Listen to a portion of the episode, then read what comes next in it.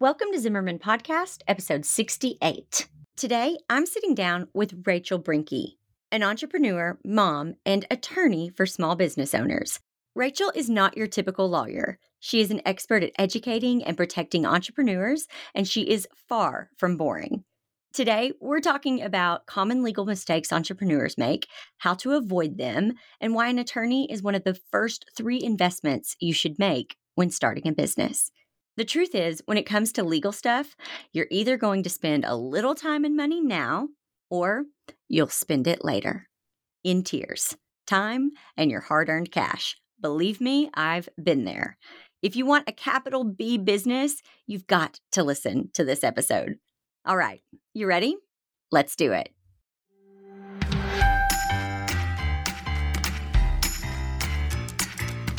Welcome to the Zimmerman Podcast with your host, CEO, wedding professional, educator, and mom, Jessica Zimmerman. In just two years, Jessica went from facing bankruptcy to taking home a six figure salary she turned a business saving $100,000 loan into a million dollar empire. As a creative entrepreneur, a healthy work life balance seems just as unattainable as a six figure income. But Jessica Zimmerman is here to show you it's possible. With the right tools and insider tips and some hard work, your craziest dreams can become your daily routine. If you set some boundaries and commit to healthy changes, you can create a business and a life you love. So let's make your business work for you. Rachel, I'm so thrilled you're here with us today. You are the first lawyer that we've had on the podcast, as, as far as I know. and I could not be more excited to have you. Before we dive in, what can you tell us about who you are and what you do? Yes, thank you for having me. I always cringe when people lead off calling me a lawyer because I'm afraid that the listeners are going to hang up and like throw their phone down because lawyers can notoriously be boring or talk over you, talk down. And I want you guys to know that I am an entrepreneur and a mother, and I am in the trenches. I get what you guys are going through. I am a lawyer, uh, intellectual property, trademark and copyright, and contracts for small businesses, but I also own other businesses businesses as well, as well as my own podcast. And so I like to provide a lot of insight into not just the legal aspects of business, but also life and how that integrates with business and business strategy. I have my MBA with an emphasis in marketing and leadership. So I combine all of that to provide the best information for you guys to be able to protect your businesses, strategize them, so that you can live life, even though we love business, but so that we can live life the way we want to. Mm, absolutely.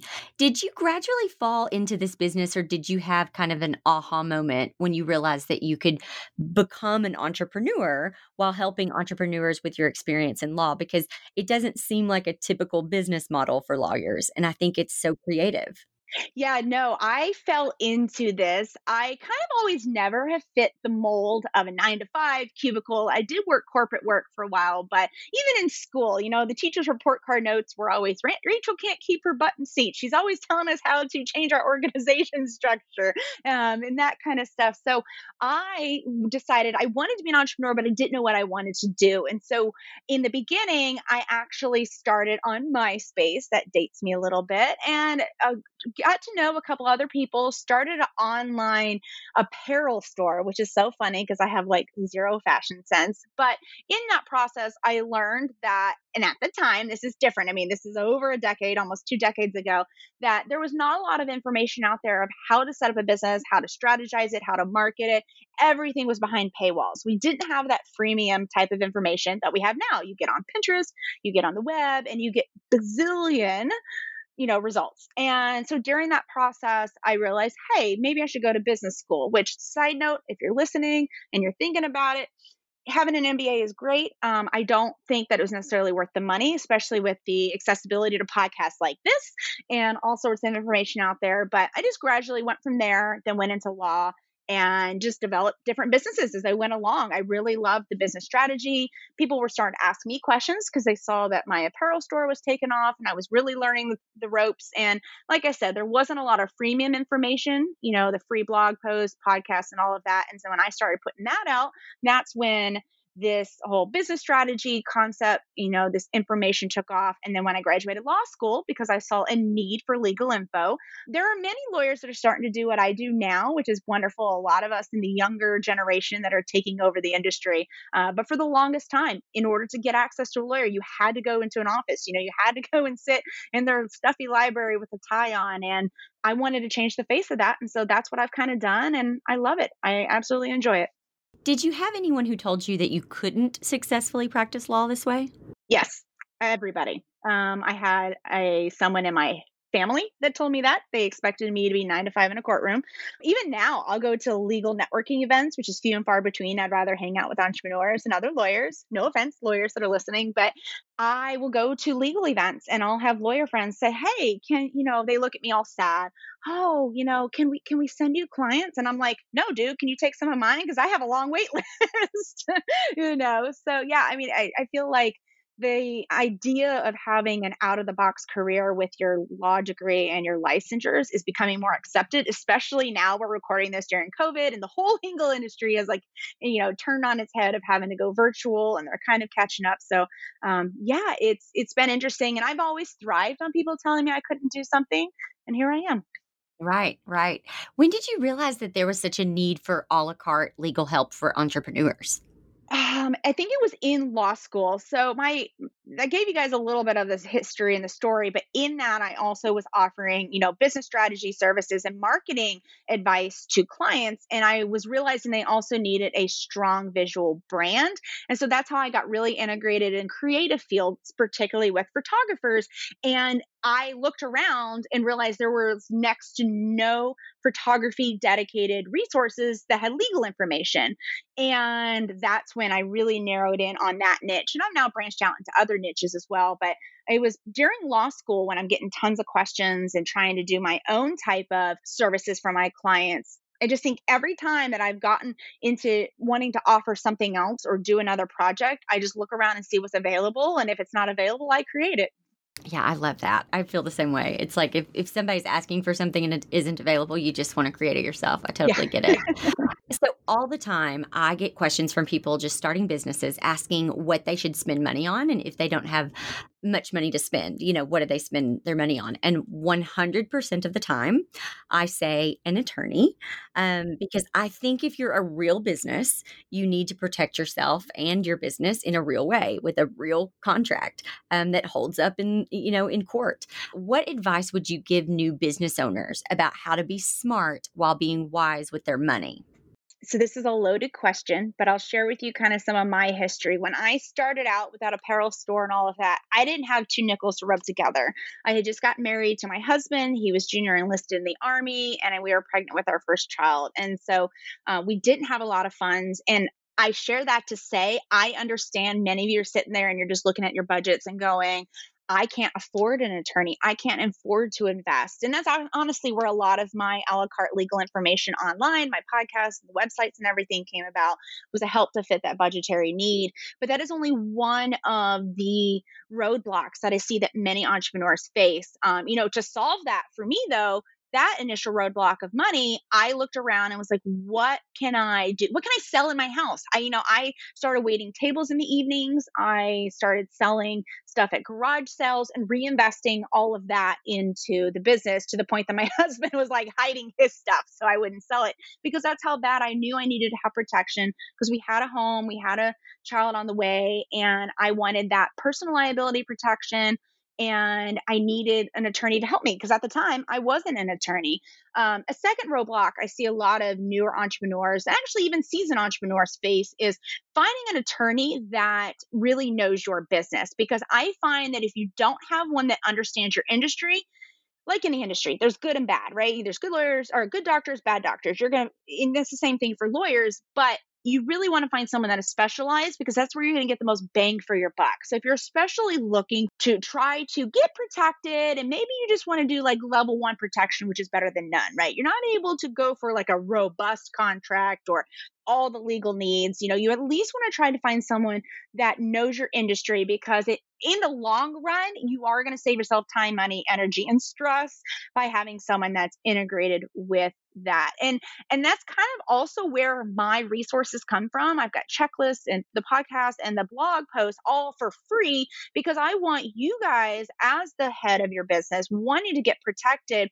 The more knowledge that you have the more you can be the CEO of your business and make decisions. And you also can weigh in and get a better product from a lawyer, especially one that may not necessarily know your industry, um, because sometimes you're just not going to be able to find that. So, as much as you can bring to the table, the more efficient process is going to be, the more cost effective the process is going to be. And I just feel like you get an overall better protective result by finding someone that knows your industry and also coming equipped with information and the right questions. You know, I don't really recommend DIYing, do it yourself of legal stuff for many reasons. So please don't use that as an excuse. And I'm going to share a story about that here in a second with some numbers to kind of hopefully scare you a little bit because it's almost better to not have it at all than to write your own contract and contract against yourself. And that is why I try to provide this information. And I don't want you to just hand stuff off. In fact, as a business strategist, also, I feel like CEOs should at least touch every job in the business, especially when we're smaller businesses like this. Touch every job because it will give you more insight into what goes into it, gives you an appreciation for the person that's going to fill that position, and also so you can make better decisions on value and strategy. You know, I actually modeled this after when I was waiting tables. I noticed with like Outback Steakhouse, in order to become a general manager, you have to work every position in the restaurant. And I thought that was absolutely fantastic way for those in leadership to really be able to effectively lead, effectively make decisions. And so, uh, but I don't want you to take that and go, oh, well, then if you're telling me to be a lawyer, then me go write my own. Let me give you a quick story on that. This is a classic situation we see come through the law firm all the time. They will inquire and say, How much does a contract cost for X, Y, and Z? And we'll say, Well, you know, it's probably about two hours. It's going to be this amount. And I'm not giving you guys a number because every location is going to vary. And they'll say, Well, I don't have that amount, so I'm going to go write my own. They'll go on the internet, they'll draft their own. Then they come back in six to eight months and they have an issue. I have one very classic example of a very dear client. They're still clients of mine that did this. They didn't want to pay about eight or nine hundred bucks for their initial contract. But, but mind you, they're going to be using for thousands of clients, right? So it's not just like a one and done shot. They didn't write it properly. They ended up having an issue because you never have an issue you have an issue. So don't think if you've been in business for 20 years and you're listening to this, you will end up having a problem at some point. He ended up coming back. We ended up having to go to court. And because there was not stuff properly drafted, even though he didn't do anything wrong, ended up having to spend $8,000 in attorney's fees plus the $800 to get his contract then revise for the future. So 800 versus 8800 and all the stress. And those are just general numbers, but that is a classic example we see a lot from many small business entrepreneurs who use the excuse, like you just said, Jessica, of like, I don't have the money, I don't know where to go. Guys, the resources are out there and you can make it work. You just have to be really committed to doing it.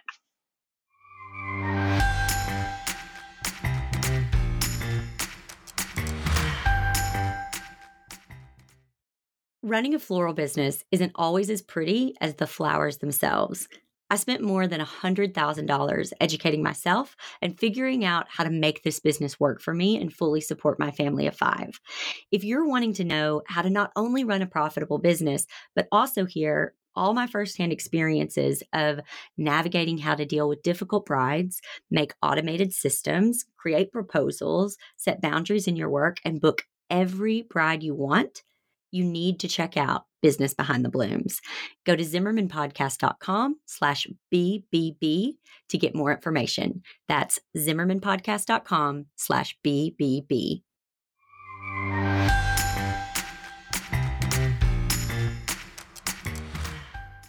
I will say for me, I mean, one of the things that I'm most proud of is I have a program called the business behind the blooms and it is really just uh, the curtain pulled back on you know how to make money in the wedding industry and i have an entire module i want to say it's module 14 but that I talk about every single one of my contracts. But before I get into detail about each contract, I say to them, let me tell you the stories that happened that made me finally wake up and realize, oh, I can't just use a contract that someone gave me, or I can't just use a contract that I heard about. Or even in my case, I had bought a pre existing business and I just assumed that the contract that that business had was was good and legal and would hold up in court.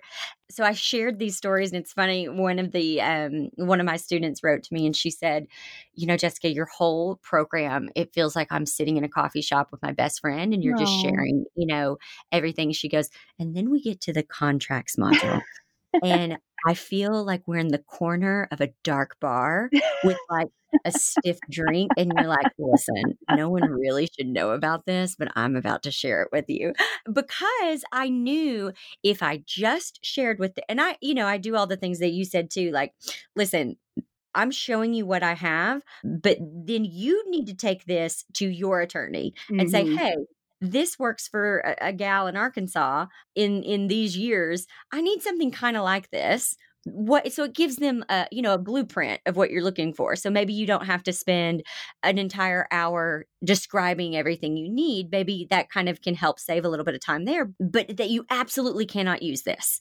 because it does not it, everywhere is different every state is different mm-hmm. sometimes towns are different everything is different and my stories those kind of dark you know stories that i shared that nobody really they feel a little uncomfortable reading them because they're like we're probably not supposed to know this it has made people wake up and go, oh, okay, yeah. And I just think that's why you have to ask yourself are you a business or a hobby? Because if you're a business i'm sorry $800 is not an issue. Like not that it's not an issue like you can't pay for it. I understand that that $800 might be hard to come up with but if you're a real legit business you're figuring it out. You are figuring mm-hmm. it because you cannot be a business and not have a contract, a solid contract that is going to protect you. One of the things that happened to me, I had an issue with an employee and I realized throughout the process, I mean, Rachel, there was there was one sentence worded, I guess incorrectly in the to where my entire contract would not have held up in the court of law mm. because there was like one word or one sentence that was just if the words had been switched it would have held up it was so crazy and then i learned things like now listen you are just having them sign a contract but if you will have an employee sign a here's your employment offer and of all the duties I expect you to do. Now, here's a contract. And if you will sign it and the employee sign it and get it notarized, you sign it in front of a notary, it's ironclad at that point. You know, there's nothing that they can dispute because you've, it's actually, you know, notarized.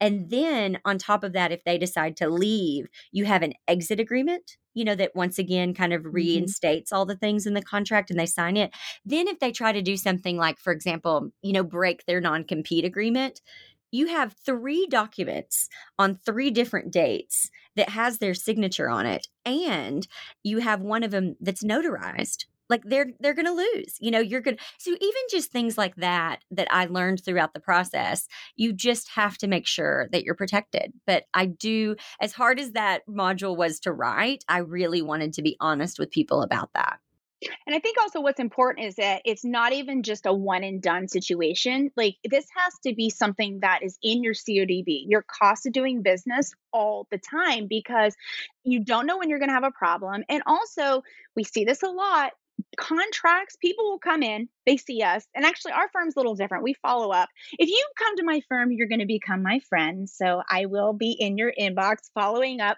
Contracts are not a one and done, they should be a living, breathing document. So I will be on you in a year, like you are, like your CPA probably is with you, although that's a, you know, federally and state required deadline. I'm still in your inbox saying, hey, have you grown? Have your policies changed? Do we need to update anything? Oh, hey, by the way, state law has changed here. You can't do any of that if you're doing it yourself. And you also can't do that if you've chosen the wrong attorney because not everyone is forward thinking. You know, I had a client who wedding photographer that she did the one and done and not much had changed in her contract but guess what she didn't change she did not change her prices. There was like a $3,000 price gap because it was over like a five year span from when she had gotten her contract and when she booked this client. Well, the client had pulled out the contract and said, No, I don't owe you the balance because look, And she goes, No, we agreed on X, Y, and Z. Well, that X, Y, and Z price was not in the contract because she had never updated it. She had never taken the time to make sure she was editing it properly, evaluating them before sending them off, and ended up costing her more money. We did get it fixed. Um, I was able to finagle with other evidence, etc. But then she ended up spending a good portion on trying to fix that. And not even just a good portion of money, but a good portion of time and energy away from her business. And I think that is one of the biggest heartbreaking things for me here is I feel like in business, we can figure out the money situation, but we cannot get back the stress, the time taken away from your family, the time taken away from your own personal stuff. And so I really want to be as proactive as possible. And that's my big thing is like, I'll go to court and I will go to town for you. I'm a firecracker. But I would rather us never get there. I would rather you pay me less and us prevent, you know, issues than you have to spend all your time and spend money on me later. Totally. I I have another program called Know Your Numbers, and it's all about annual planning for um, your best year yet. And I share not only how I make a you know a, a plan of a, uh, you know a money plan for the year, how I'm going to spend my money, but also it's like it's it's a dedicated month. I choose November every year. November, I just kind of step away from my business to work on my business. And one of the things I do every November is I send all of my contracts to my attorney and say, "Hey, are all of these still good? And I, I do that annual check in, and Love most it. of the time they are. And sometimes we have to update a couple of things. But by doing that, it is just, it, I know I'm protected, you know, and it keeps me on their mind as well. And so they know if something comes up to reach out to me. But yeah, and then I also budget several thousands of dollars a year for, mm. for an attorney because you just never know what might happen and what you need to, you know, contact them about. And also asking your insurance company, you know, if you're having liability insurance, ask them specifically in the policy or read it yourself. It's like, it's only like a 3,000 page document, but, you know, check to make sure because oftentimes you can get attorney services paid for you. You may not get to select the attorney if you have a problem, but that is one other way that can help you. You know, and we're just talking about contracts here, but you can substitute this for anything. You know, one of the things that we do, um, and I think this is just the whole business you know strategist in me when they come in the door we're not an order taker. I mean if you want me to only do a trademark i'll only do a trademark but i'm still going to ask you 500 other questions to make sure your llc is intact to make sure that you own that property make sure you know all of that. You really should be having a full business audit done and we do that so that we can serve you guys. You know obviously it becomes a profit center for us because then we're able to continually offering services but it's to help prevent these issues. Like i said you guys are going to save more money by running this whole list and i actually have a free checklist. It's out out there on the web. You guys can download it, use it, take it to your attorney. I get calls from attorneys all the time who are like, oh my gosh, can I use this in my firm? Because entrepreneurs don't know what they don't know and that's how i got in doing this and you just have to go step by step and like you just said have a month or a time. I have like admin days you know the first week of every month has you know is all committed to like admin specific days or specific stuff and i use this checklist even myself on my own businesses and so it's walking through contracts trademarks changes in your marketing and just making sure that you're staying in line because it's so easy to get swept up, especially when you don't want to deal with yucky lawyers, but get swept up in your business and ignore the legalities. And then everything literally will come to a screeching halt when you have a problem. And I hate hearing that. I hate seeing that in businesses. And I've seen small businesses who are hardly off the ground falter because they use a lot of the, and I say this with lovingly, but these excuses, these reasons that we've just outlined here of why not to get the legalities in order. And it sucks because they might have had a really good yes i'm a lawyer who says sucks sorry. They um they probably had a really good product or service that would really fulfill a need but they can't get out of their own way of legal stuff when the information and the resources are there so do it do it do it do it. Mm-hmm. yes. What are some things people might not realize they should be doing to protect themselves legally oh man, it's going to really depend what industry you're in. But some of the major things I see that all businesses have are intellectual property. And that's really why I got into doing that type of work. This is all of your logos, your business names, your course names, your ebook names, your um, text on your website, the photos on your Instagram that you created or had photographed for you.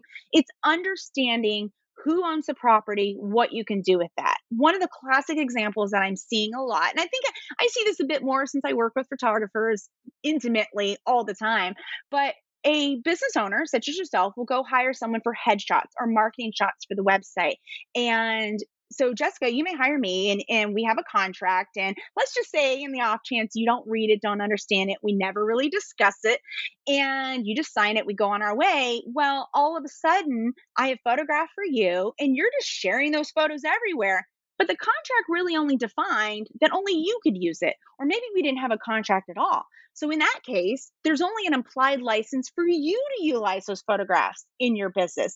But all of a sudden, we see it on Forbes, we see it on somebody else's website or podcast. Well, technically that's not your intellectual property to share. And I shared the photograph example because that is the number one thing that we work on in the firm and that I see all the time. And here's the not haha funny, but interesting funny part of it is it's not even necessarily small mom and pop companies that are taking photographs and infringing. We go against corporate giants all the time who will come onto your Instagram. They will love a photograph that you have taken or that your photograph your photographer has taken. They lift it, they go use it, they use it in their marketing, they use it in an ad, and that's infringement. They don't own that property. You didn't give them permission. You should be, you or whoever's the owner of the photograph, whether it's the photographer or you took it yourself, Jessica, should be compensated for that use or at a minimum should be asked permission for that use. And so, and this can be any of your branding elements. This could be the name, this could be the logo. Could, most common, it's photographs right now since visual branding is huge, you know, with Pinterest, Instagram, and all that. Um, but yeah, I, you would think that these large companies have their stuff under control control and they don't. And that's just why I really talk a lot about those elements of law that if corporate giants aren't going to get their stuff together to educate their company their staff we need to be prepared to protect our own selves you know and you can even do that for like business names understanding did I do the right searches to make sure I'm not infringing upon someone else? Or when someone starts infringing upon me and I have a federal trademark, did you know you have a duty to make sure someone stops using that? And it's really, these are things, if you really care about your business and you really care about your brand, intellectual property aspects of your business to me are a non negotiable. And here's, you can tell I'm getting on a soapbox. A lot of attorneys, so we're not required to take intellectual property in law school. So many, even just general business attorneys, don't understand how intellectual property works. They don't understand copyright law and trademark law. That's why someone like myself is like a unique, rare bird in that you have to really find someone that understands how that works to really protect your brand. And now you guys know you can look at a logo and know whose brand that is. But what if someone else has the same logo as you? All of a sudden, you could end up having their bad reputation impart on you. Consumers are confused and start buying from Jessica instead of Rachel because Jessica made her logo look similar to Rachel's. You know, and these are the things that we're wanting to prevent because you guys are spending so much time, energy, and money in your businesses and it all rests in the intellectual property aspects. And, you know, there's the other stuff like have your LLC. We talked about contracts and all of that, but I feel IP is a big thing because for many people listening, especially with you, Jessica, in your courses, that is content, that is information, and that's what you should be protecting, and it's branding. Yes, mine are registered trademarks. I, I, I, spend the money, I get it done because, I, again, there's just no sense. Why do all that work if it's exactly. not protected? Mm-hmm. Why? Mm-hmm. Yeah. Well, you know, my uh, my podcast is the Business Bites podcast, and even myself as an IP attorney, I was like, okay, well, I got this registered. People come along, I'll police it. I'll send a nice letter. I don't even have to be a jerk about it, right? I just send a nice letter and say, hey, I have a duty to police this uh, since I'm the registered mark holder. Can you quit using it? Just change your business name. No ill will. Blah blah blah. Like you don't have to be an, a jerk about it but I didn't really consider how many people would want to use the term business bite. So it's almost like a full time job and it can be overwhelming, but that's why firms can do it for you. And I actually, my paralegal does all mine for me, and I just have the benefit of that since I own a law firm. But, you know, you can find people to do these things for you. And if you have crafted your business plan and your financial plan, all of these costs are really low. Uh, you know, I have a client right now who did their trademark before they even came to me years ago. And now someone's been infringing on it and he's getting a fat check, you know, because somebody's been riding on his coattails. And so I'm not saying rush to register and hope so you'll make money, but there is potential for profit. I mean, I've had another client who was able to license her trademark to Macy's for uses on shirts, for like graphic shirts. And so there are, there's also, there's potential income streams there. Yeah, you just got to have someone who's looking out for you for sure.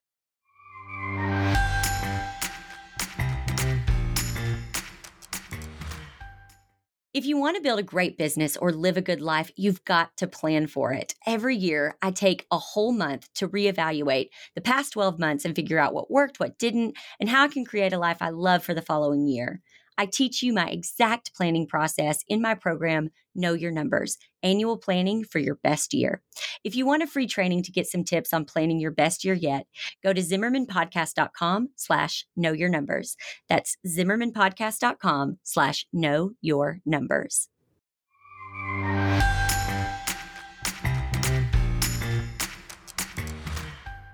What did it look like when you decided to grow your business, and how helpful is it for you to have a team of people who bring their unique gifts to the table? Oh man. So I lay it out on the table up front. Um, management and leadership has been the hardest thing for me. It's learning to be an effective communicator. I mean, I'm almost 40 and I'm still learning how to do that. And I, I'm just now almost 20 years in trying to, or I think I'm finally developing and hitting my stride. So because of that, for the longest time, I was so trying to just get my head around the business aspect of things. I did a lot of it myself. And even though it's kind of one of those do's I say, none as I do things, I was telling other people, oh, yeah, outsource, do all that what I did was kind of, and what I recommend to many, especially when they're in financial constraints or don't want to deal with all the major legalities, is dip your toe into the pool of having a team by starting with contractors, independent contractors, one off jobs, and then slowly work yourself into having employees if you can. Not all businesses are structured in the way that they can do that. I was thankful that I could. And that allowed me to learn. I made mistakes as I went along. I'm still making mistakes. Um, I now have a team who will tell me when I'm making a mistake, which I think is really important. So I honestly, it, it, I'm glad you asked this question because just this morning I was thinking I have finally hit the stride of what I wanted. I've been able to be hands off on one of my brands because I had developed and cultivated a team, but it wasn't like I sat there one day and said, "Okay, I want this business. I'm going to have a team. Here you go." It still is how many how many years in the works, and I still have to be involved. But that was my goal was that I wanted to be able to do things like this. I wanted to be able to like this morning I was doing Legos with my daughter before getting on with you and I wanted to be able to have that freedom and not be a slave to work even though I enjoy it. And one of the top questions that I always ask myself when I'm doing something is does it have to be my fingers that are doing this job. Did I need to be the one going in and updating the plugins? No. Can I task out to my team lead to go be on Jessica Zimmerman's podcast? No. So that tells me, you know, that gives me kind of a priority structure because I'm one of those, I'm a very control type A, and I think many entrepreneurs are. Um, and it's hard to say no. And so that kind of keeps me in check that question. And that really is what drove me in that incremental process of from independent contractors into employees now. So they pretty much run the businesses for me and check in with me. Ah, yes, there's nothing better than a good team, right? I mean, there's Love nothing it. better. And you're right. You just you can't do it all yourself. You've got to and it, there's no better feeling than knowing that's handled and I can focus on what I'm really good at. So, I love that. Okay, so final question. I ask everyone this question at the end of the podcast. If you had Oprah's money, so billions of dollars, mm. and you had mm. to spend it on yourself, something totally selfish, what would you buy? I would build myself a sports facility where I could train for triathlon all day long. Wow, what a good answer. well, because right now we're in COVID. We can't use the gyms, we can't use the pools, and I don't like open water because there's snakes. yes, yes, yes, yes. I, I hear you. I hear you. Oh my gosh, that's so good. So you so you do triathlons. I do. I, I do. I compete in Ironman and triathlons. I love that's my self care aspect of things. I love it, and I'm really missing that right now. Oh, I bet. I bet. Oh goodness, yeah. So you would totally do that. You'd be like, "Let me just build this facility. It's going to be great." Mm-hmm. I just finished watching The Last Dance. You know, the documentary with Michael Jordan, and I thought it was so interesting. He uh, was doing a movie uh, with Warner Brothers, that, that movie called Space Jam. Mm-hmm. And he mm-hmm. said to them, listen, I, I have to practice. And they built him like an entire, you know, a gym with a, with a, with a professional basketball court. And wow. so all of these professional players, because it was it was during the off season, would come at night and they would all play together, even though they were on opposing teams and everything. And I thought, yeah, that must be so nice. It's like, hey, I need this facility. And Boom, here it is. Well, Michael Jordan and I have something in common that I haven't watched that yet. That's awesome. There you go. Oh my gosh, you got to watch it. It's so good. Rachel, thank you so much for being on the podcast. I know that this was super helpful and that people uh, have learned a lot. So, where tell people where we can find you. Yes, I understand. I talk really fast. I'm from the East Coast. So if you guys have any questions, you can find me at rachelbrenke.com. There's a drop down for my podcast and all the other different uh, brands that I have. Chat box there. I mean, I'm the only Rachel Brenke. So you can find me anywhere there, social media, and myself or my team will get back to you. That sounds perfect. Thank you so much for being on. Awesome. Thanks for having me. Well, Zimmerman podcast listeners, Rachel was not your average lawyer, was she? I hope what we talked about today encourages you to take action and have an attorney look over your important business documents so that you can protect your business and your livelihood. This is one of those things you can't afford not to do. So get to it. If you heard something helpful today, do me a favor rate, review, and share this episode of Zimmerman Podcast. Your feedback and support means the world to me personally, and it also allows us to keep making more free podcast episodes. I'll see you back here next week for another amazing episode of Zimmerman Podcast. If you loved what you heard today, even if you liked it a lot, you should subscribe and leave a review. We'll see you back here next time in the Zimmerman Podcast.